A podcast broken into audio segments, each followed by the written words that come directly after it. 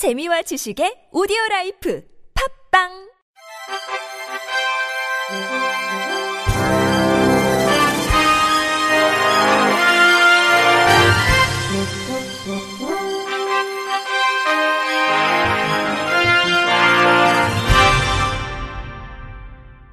청취자 여러분 안녕하십니까. 12월 24일 화요일 KBIC 뉴스입니다. 정부가 내년 시각장애 안마사 파견 등 미취업 장애인에게 공공형 일자리를 올해 대비 2,500개 확대하는 등 총 2만 2천 명에게 제공합니다. 고용노동부의 내년 장애인 관련 예산을 보면 민간 노동시장 진입이 어려운 장애인을 위한 장애인 일자리 지원 사업으로 1,415억 원을 편성했습니다. 이는 올해 예산 1,208억 원 대비 207억 원 증액됐습니다. 또한 장애인 의무 고용률을 초과한 사업주에게 지급하는 장애인 고용 장려금도 중증 여성의 경우 60만 원에서 80만 원으로 중증 남성은 50만 원에서 60만 원, 경증 여성은 40만 원에서 45만 원으로 각각 인상했습니다. 아울러 장애인 직업 능력 개발 예산을 863억 원으로 편성해 발달 장애인 훈련센터 6개소를 신규 설립할 방침입니다. 문화체육관광부가 대한장애인체육회와 함께 10년 만에 통합체육 수업 안내서를 전면 개정했습니다. 지난 2009년에 처음 마련한 통합체육 수업 안내서는 통합교육이 강조되는 교육 환경에 발맞추어 해외 선진 사례를 공유하고 통합체육에 대한 일선 학교의 관심을 높여왔습니다. 하지만 현장 교사들은 이 안내서가 장애 학생 위주의 통합체육 프로그램을 구성해 비장애 학생들의 참여율을 낮추고 지도 방법을 나열식으로 설명해 이해하기 어려워 활용성이 낮다고 문제를 제기해왔습니다. 이에 대해 대한장애인체육회는 개정 안내서에 장애 비장애 학생이 함께 즐길 수 있는 프로그램 강화, 해외 최신 사례 분석 및 교육 현장과의 접목, 현장 중심의 통합체육 이론과 지도 교환 지원 등을 중점적으로 반영했습니다. 또 장애 유형별 통합체육 지도 방법 세분화 등을 통해 특수교육 비전공 교사도 장애 학생을 보다 쉽게 이해하고 통합체육 지도에 적용 가능하도록 개정했습니다. 문체부 정책 담당자는 통합체육은 장애 학생의 사회 적응력과 자존감을 높이고 비장애 학생의 인식을 높일 수 있기 때문에 포용적인 사회 환경을 구축하는데 중요한 역할을 할 수 있을 것으로 기대한다고 말했습니다. 대한민국 대표팀이 종합 16위를 기록한 가운데 2019 동계 데플림픽, 동계 농아인 올림픽이 현지 시각으로 지난 21일 이탈리아 발치아벤나 스포츠센터에서 막을 내렸습니다. 이 대회에서 대한민국은 총 6개 종목 중 4개 종목에 16명의 선수가 나서 여자 컬링 대표팀이 대회 참가 최초로 동메달을 획득했습니다. 양재봉 감독이 이끄는 여자 컬링 대표팀은 예선전 4승 2패로 결선에 오른 가운데 러시아에게 패한 뒤 이어진 동메달 결정전에서 크로아티아를 13대 7로 누르고 동메달을 땄습니다.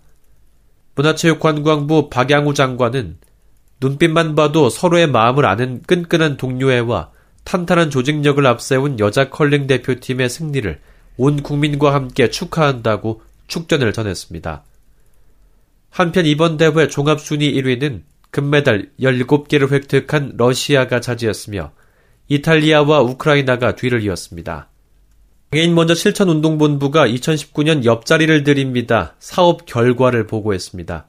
올해는 국립서울농학교, 전라남도 장애인 종합복지관, 송암 점자도서관 등 전국 29개 기관과 함께 장애인이 주도하는 도자기 만들기, 청각장애인과 제과제빵, 뇌병변 장애인과 보치아 경기 등 다양한 활동을 진행했습니다.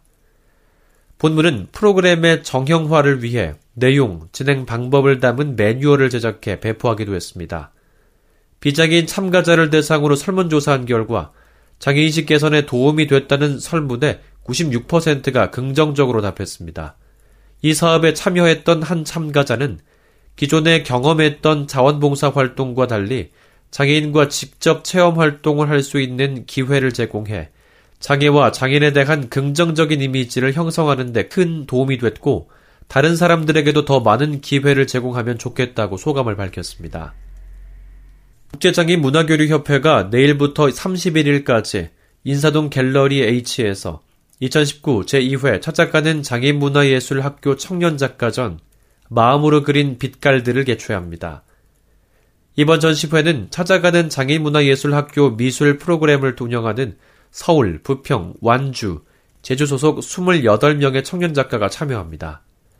작품은 서양화, 추상화, 공예 등으로 오전 10시부터 오후 6시까지 관람이 가능하고 단 마지막 날인 31일은 오후 2시까지입니다.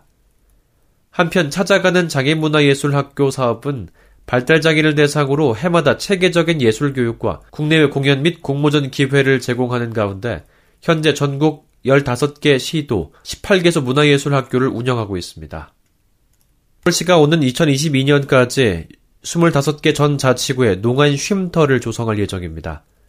농안 쉼터는 통역 지원실, 상담실, 교육실, 영상실, 쉼터 등을 갖추고 있으며 농아인을 대상으로 교육 및 프로그램 진행, 영상 도서, 촬영, 배포 등 다양한 서비스를 지원합니다.